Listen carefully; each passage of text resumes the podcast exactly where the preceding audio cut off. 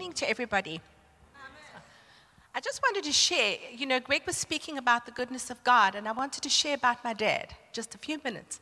You know, in, in December last year, he was diagnosed with a tumor on the brain. To cut a long story short, they couldn't do anything about it. But he ended up in Twalonga in the care center. The amazing thing is that we were here I mean, I've been out, this will be the third time I've been out, and God has made a way for us to come three times, me to come three times from America during that time. That number is incredibly significant. On Friday, when he passed away, it was, I cannot explain it, but it was a holy moment. There is no other word I can describe. We had been for, for days, we had been sitting there praising and worshiping and reading the word and praising and worshiping. That's basically what we did. So on Friday, um, we were there doing the same thing, and the presence of God was so tangible. And I felt to pop down. I just actually felt that Barbara needed a bit of space. His wife just needed a bit of space with him on her own. I had a quick cup of tea, came up. On my way, she phoned. She said, I said, I'm here. And I walked in the door, and when I left, he was very pale. When I came back, he was ashen. So we knew he was about to pass. And we went there, and again we continued to praise and worship. And he passed so peacefully. There were three significant things. The doctors had said towards the end he would have severe seizures, he would have terrible headaches, and there's a possibility that he would die choking to death. I kept asking if he's had seizures. Everybody said no. I said to my doctor, my doctor back in America said, Has your dad had seizures yet? I said, No. She said, Oh, he is having them. So I said, No, nobody said a thing. She said, Then he's having very minor seizures on a regular basis that are not affecting him. I knew that because there were times when he was really tired and times when he wasn't. That's a result of a seizure. So he was having them, they were not affecting him. He never complained of a headache N- not once, didn't indicate any sign of that. When he passed away, he simply breathed his last breath. And the presence of God invaded us. The goodness of God is phenomenal. That man lived, he lived, and fulfilled his calling. And today, he's been honored by Jesus. Amen. Thank you. Good morning. Good morning. Privileged to be here. Really is. And I just want to thank Greg and Sue and the leaders for just really just opening the door for us to come. We love coming. We love this place. We love South Africa. We honestly do. Um, I was wonderful to be part of the prayer for this amazing nation. You guys have an advantage over the nation that are living in America because everybody relies on the government here in America. Where you guys do not do that. You rely on your Savior. It's a big, trust me, it's a huge thing. So, but it's a privilege to be here. It really is a privilege to be here. So, and in death, we have victory. Yeah. It's just a pass through. It's just a, a, door that opens into a greater realm of glory with the Lord. But that's what we have in Christ Jesus. And uh, so the real purpose, because God sent His Son to us, so everything we receive from the Lord, Everything from the day we get saved to the day He takes us to be with Him for eternity, we keep receiving. We receive, receive. You can never earn it. We can never force Him. We can never twist His arm. Because He loves, He gives. Because He loves, He gives. Because He loves, He gives. So you must know He gives out of love all the time, ongoingly. And so God sent His Son to us so we could cultivate that relationship with Him ongoingly while we walk on this earth to live through us. And that's the part I want to touch on this morning to live through us. I want to talk a little bit about spiritual authority because it's a big deal. It's a really a big deal, and just understanding how it operates. The purpose of becoming a Christian is not so much to save ourselves from hell and go to heaven, but to become a child of God and allow the Father through the Holy Spirit to form the character of Christ within us so the splendor of His glory, goodness can be displayed to a dying world. That's the purpose of Christianity. Amen. Philip, it's great to see you, my friend. It really is. And I turned around and I said, Oh, there's Philip. And as I looked at you, you remind me of Andrew, uh, Peter's brother. Andrew was the guy that came to Peter and said, We found the Messiah. Let's come. Let me you. And it's like you have an ability to take people to come and come and meet Jesus, or come and see what he's doing, or come and you continue to do that. I just want to encourage you. Blessings to you, my friend. Blessings to you. So that's the purpose. So in Luke 19:10, Jesus said these words after that great encounter with Zacchaeus. Zacchaeus was the guy up in the tree, if you know the whole story. And he said, Zacchaeus, I've got to stay at your house. He stayed at his house, and obviously he was touched because Zacchaeus responded to the presence of the Lord in his house and said, Today, who those who I'm wronged, he was a very wealthy man. I'll give back all that I've robbed and stolen and taken and pay back four times. You can go read it. And then to, Jesus said, Today salvation has come to this house. And then he said this in Luke 19:10. For the Son of Man has come to seek and save that which was lost. I've done it in the past. Jesus came to seek and save the lost. That's true, but that's not what he said. I came to seek and save that which was lost. What's the that? That is a number of things, but it's three particular things. He came to, to that is our relationship that was lost in the garden, the life that was lost in the garden, and our authority that was lost in the garden. He came to restore that. He came to restore that relationship, fellowship, because love flows out of this relationship. The Bible says Adam and Eve had un- unhindered access to the Lord, which was cut off due to the fact that they disobeyed the Lord and sin entered the world. And their very nature, the heart of man, got bent and twisted as a result. And self was born. Self was born. Many people say hatred is the opposite of love. No, self is the opposite of love. Everything's about us, unfortunately. Self was born and they were kicked out of the garden, and this changed man forever, completely changed him. Also, life was lost, and the life was lost. And the Bible says, the Father God said, Of the tree of the knowledge of good and evil you should not eat, for in that day that you eat of it you shall surely die. Now, they didn't die physically, but they died spiritually. They died, they lost, they died in their relationship to God the Creator. That's what died. And they did. The devil said, You will surely not die, but they did die. And so in the death, they lost the life and the light of God. In him was life and the light of and was the light of man. So the light and the life of God was lost. And when we lose life and light, it dictates the way we see things. Yeah. And our perspective changes. And the wisdom that was promised by the devil is a fallen wisdom. It's the wisdom of this world, it's not the wisdom of God. And everything got twisted and everything got viewed differently because light was lost. And I remember the day I got saved, I said to Michelle, You know, everything looks the same, but it's different. Yeah. And that's what happened. The light comes back, the life comes back. You with me? But I want to talk a little bit about authority, spiritual authority. But just a couple of comments first about authority. There are very kinds of authority. There's God ordained authority. Parents have God ordained authority. Church leaders, the Word of God. Then there's man ordained authority, the authority of legal documents. Functional authority, like doctors, lawyers, teachers, professionals, or skilled workers. They've been given authority to do something. To be in authority, we need to be under authority. But just let me say this to be submissive is a matter of attitude, while obedience is a matter of conduct. God alone receives unqualified obedience. A delegated authority that issues an order that clearly contradicts God's word will be given submission, but not obedience. In other words, your heart is still honoring them, but you won't obey them because it contradicts what God has said. That's what happened in Acts. They said, We cannot obey you because this is what the Lord has told us to do. But they never spoke badly about them.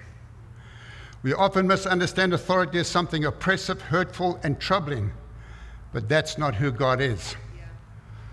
Some would also like to have authority from God alone, but God's way of working is to set up indirect or delegated authority for us to obey because that's how he works in us and through us. Floyd McClung, how many of you know of a man called Floyd McClung? Amazing man. He's been with. He's now been. He's now with the Lord. So the real question this is what he wrote. The real question on spiritual authority is not does it exist, but how is it to be exercised. That in turn depends on how one defines spiritual authority. Jesus made it abundantly clear that what he meant by authority was influencing people through serving. The only right use of spiritual authority is to serve others. Jesus let him who governs be as one who serves. So, in a sense, authority is defined as the right to influence others. Jesus went to great lengths to define the meaning of that authority, both in word and deed. But how do we know if we are exercising true spiritual authority in a Christ like manner? Good question. He said these seven, what he calls tests, may help.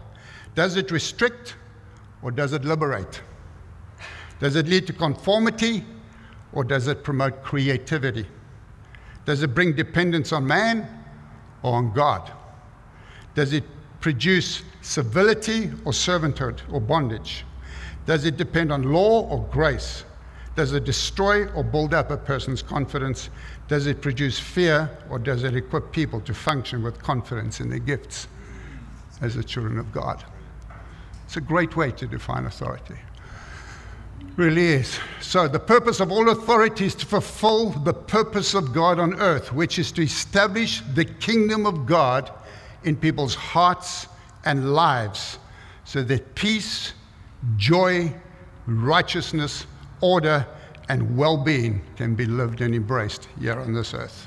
That's the purpose of authority God given authority. So, let me explain. I have great respect for the office of the President of the United States. It's a great responsible job, it really is. I have, so for that office, I have very great respect. It carries great responsibility and a, great, and a great authority with it. Not necessarily for everybody that's in that office, but I have respect for the office, I really do. But unless the President of the United States is born again, you have greater authority than he does. You have authority, God given authority, which I'm going to explain now what it is, to do things that he cannot do, or she, unless he's a child of God. We have to understand that. Because it's spiritual authority. But it has impact into the natural realm as we exercise it in the way that he wants us to exercise it. All authority flows out of a relationship. All authority. We cannot grasp it, we cannot work for it, we cannot earn it. It's received as our relationship and revelation of who Christ is grows. Authority grows within us because we understand who we are in Christ then.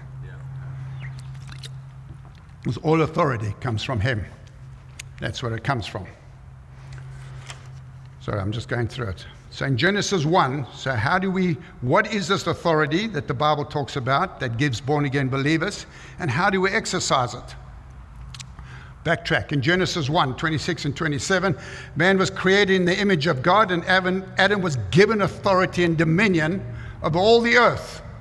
God says, subdue, subdue, and rule. But when Adam sinned through deception, he surrendered the God given authority that had been given to him to rule over the earth, he surrendered it to the evil one, to Satan, the devil, whatever you want to call him. And he became the ruler of the world. He became the prince of the air. That's what happened. Jesus even said that. He called him the prince of the air, the ruler of the world. So in Luke chapter 4, Satan offered this authority to Jesus.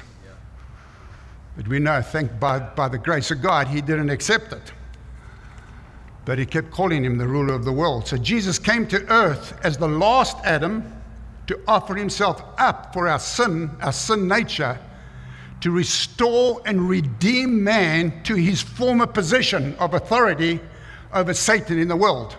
That's right. That's what he came. He came to render Satan powerless.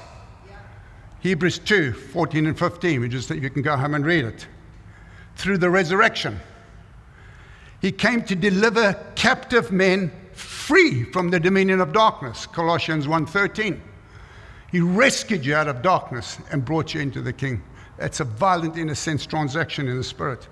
The Bible says in Colossians, he disarmed the principalities, powers, rulers, and authorities. He made a public spectacle of them by triumphing over them by the cross. Colossians chapter 2. So it's like a billboard was placed in the heavenly realm that we cannot see.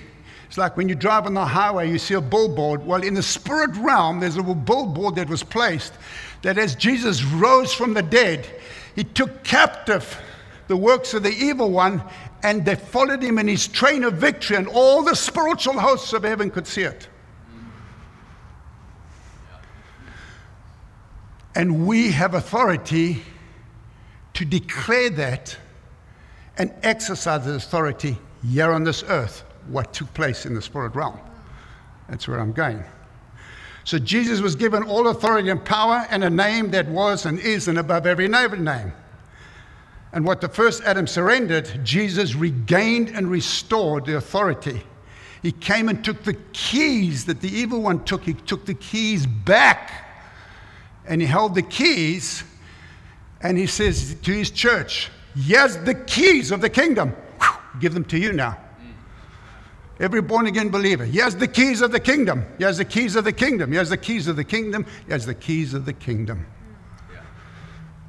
That's what he did. So he restored that authority back to those that are born again. And the position of Satan changed. Pre resurrection, he was the ruler of the world. Post resurrection, he's the God of this age. He's no longer the ruler. But we've got to enforce that victory. So Satan tries to gain access to you and me through fear and deception. Yeah. He has, let me say this very carefully, he has no access to your life unless you give it to him. Yeah. None. None. You have to understand that. He has no access to your life except what you give him. But he comes through intimidation, deception, fear. And imagine what happened with COVID. Our fear just ran rife. And it just shackled God's people, unfortunately. They took a step back, unfortunately. They stopped declaring, sorry, who they were. That's what happened.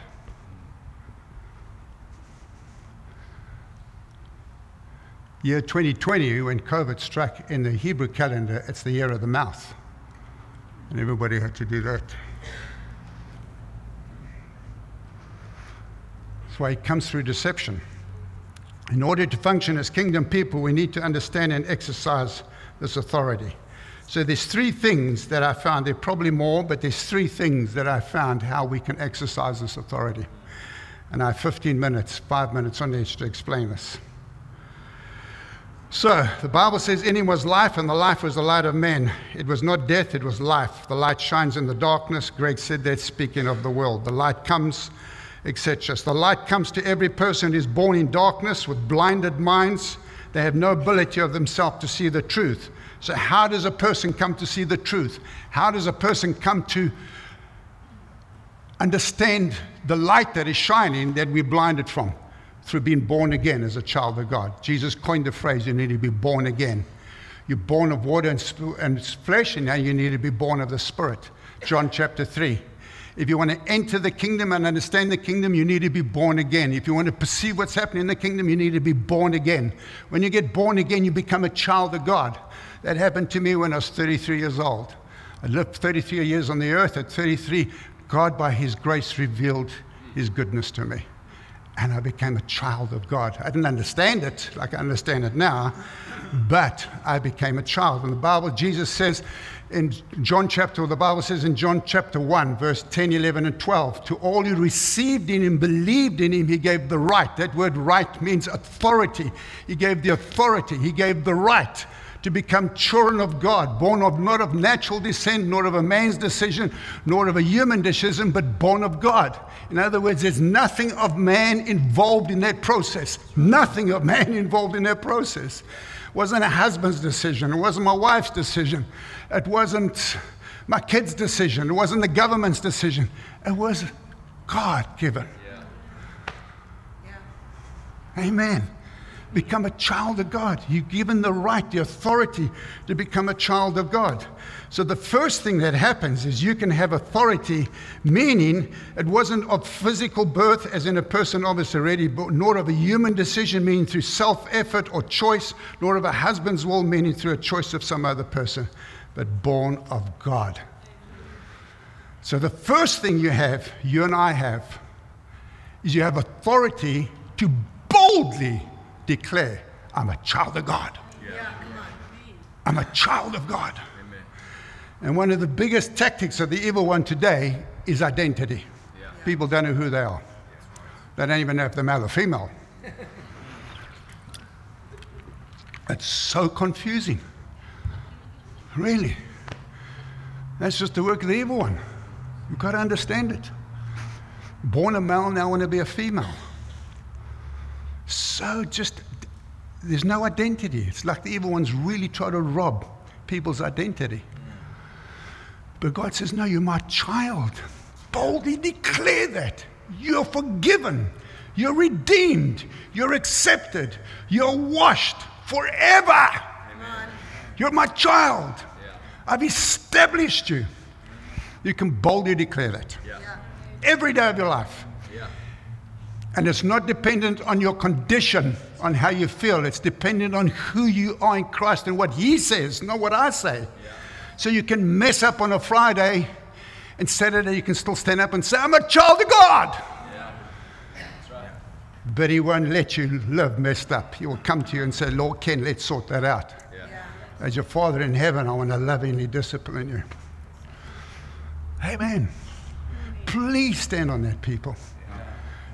Don't back off from that. Because the authority of that, when you understand that, it rises up in you. But be humble about it. Be gentle about it, but be violent in the spirit about it. Because it's not against people, it's against the unseen realm. That's what it's against. We love people. Because our, fight is not against flesh and blood, it's against principalities. You're with me? So that's the first thing you have. The second thing you have authority to do, this is where I need you to go to your Bible because this is very key. I want you to go to Matthew 16. We'll do that in six minutes. So, pray. Yeah, this is going to be a miracle to finish this one. But anyway. Matthew 16. Uh, I've got to take a little time. The last one we'll do in two minutes. Because this is very key to understand. Verse 13 When Jesus came to the region of Caesarea, Matthew 16, he asked the disciples, Who do people say the Son of Man in? They replied, Some say John the Baptist, some say Elijah, still others Jeremiah, one of the prophets. But what about you? He asked, what, Who do you say I am? Simon Peter answered, You are the Christ, the Son of the living God. Jesus replied, Blessed are you, Simon, son of Jonah. For this was not revealed to you by man, but by my Father in heaven. And I tell you, you are Peter. And on this rock, this rock of revelation of who I am, I will build my church. And the gates of Hades will not overcome it. The gates of Hades will not overcome it. Will not overcome it. Will not overcome it. Will not overcome it. I will give you the keys of the kingdom of heaven. Not to the president of the United States, to you who believe in me. I'm going to give you the keys. You the keys. You five year old they got born again. Yeah, you got the keys of the kingdom. You just got to learn how to exercise it as you grow up and mature. I'll give you the keys of the kingdom. Whatever you bind on earth will be bound in heaven, and whatever you loose on earth will be loosed in heaven. So, what is he saying? What's this binding, loosing? I can't just go around and binding and loosing. That, then I'm weird. Yeah. I'm weird. Got us overhead quickly. Can you put it up for me, young man at the back there, please? The Bible says, in the beginning, God created the heavens with the S, not heaven, heavens. Paul said, I was taken to the third heaven. So there's three heavens. The third heaven is the habitation. I know God is everywhere, but it's in a sense the habitation of God. As God has enthroned the angels ministering, where we are seated with Christ. Bible says in Ephesians, you're seated there, there. You live here, your feet are here, but you're seated there. Okay? Where the will of God is never challenged. You never see angels saying, mm, well, maybe I'm having an off day. Anyway, carry on. Sorry. Second heaven.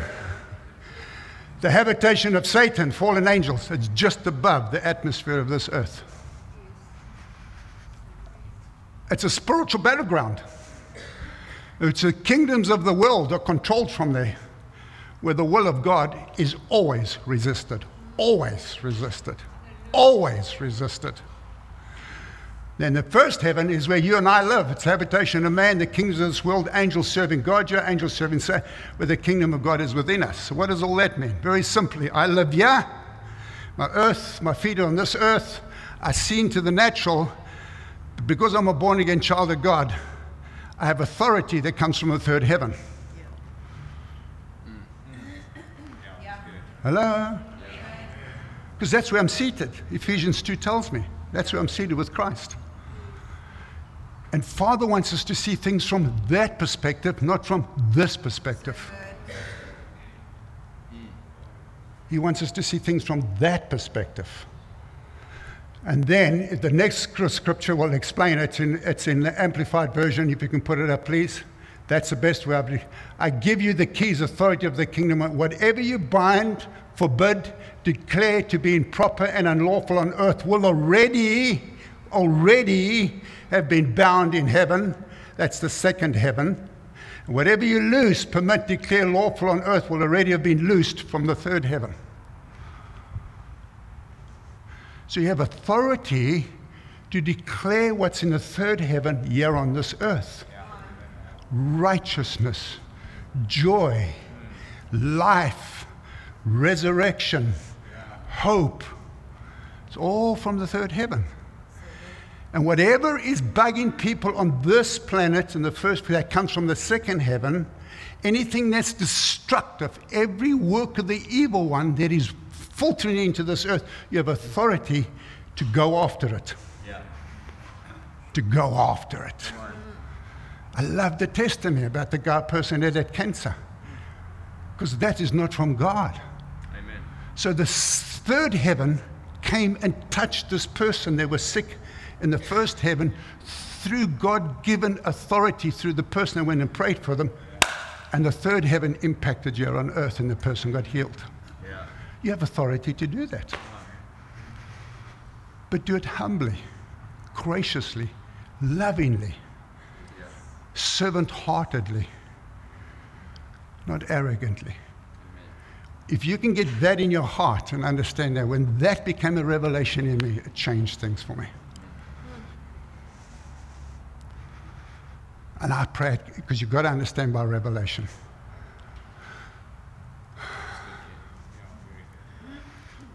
For this purpose, Christ was revealed to destroy, destroy, destroy the work of the evil one. How do we know that's real? When Daniel decided to fast and pray, 21 days, the angel came to him. And when the angel came to him, and go reading Daniel 9 and 10, the angel said to Daniel, From the first day you set your heart to humble yourself, I was sent to you from the first day, day one. But I was stopped by the king of Persia. It wasn't a physical king, it was a principality in the. So I had to go back and get some reinforcements. And there was a spiritual battle that raged for 21 days while you were seeking the Lord. And that's the, the answer the Lord gave. What does that tell me? Every time you do this, you start a spiritual warfare there. And so sometimes you've got to persist in prayer because then the breakthrough is going to come, people. Hallelujah. Amen. And the United States president does not have those three uh, God's authority that you have. He does not have the keys of the kingdom in his hand. You do. Yeah. You do. You do. You do. Every born again believer. You just got to learn how to exercise it. Amen. And then the last one is John chapter 20. This is a miracle. Three minutes left. I'm telling you, it's a miracle. I hope this is helping and making sense. John chapter 20. Jesus has died, he's resurrected, he comes and appears before them, the doors are locked. Verse 20, after he said this, he showed them his hands and his side. John 20, 20. Disciples were overjoyed when they saw the Lord. Again, Jesus said, Peace be with you. As the Father has sent me, I'm sending you. And with him, he breathed on them and said, Receive the Holy Spirit. If you forgive anyone his sins, they are forgiven. If you do not forgive them, they are not forgiven. What is Jesus saying here? We don't have authority to forgive sin. No church does. No man does. No person does. But what he's saying here is, I'll put it this way Sorry, it's my notes. The way the Greek is with the perfect tense and past tense, it, sends, it gives the sense of a completed past action with continuing results into the present. It is not that Christians or churches have authority of their own to forgive or not to forgive, but rather it is as the church proclaims the gospel of the kingdom, yeah. Which includes forgiveness of sins, those that believe Jesus will have their sins forgiven. That's what he's saying. I'm giving you authority to declare my kingdom, and those that believe, their sins will be forgiven. So you're forgiving their sins. That's what he's saying. And you have authority to declare that. Yes. Hallelujah. So you have authority to declare who you are unashamedly. Unashamedly. Don't let anybody mess with your mind with that let that revelation grow inside you. I encourage you, and all that that means. You have authority to declare the kingdom of God here on this earth and deal with the demonic work of the evil one that's been worked out on this earth.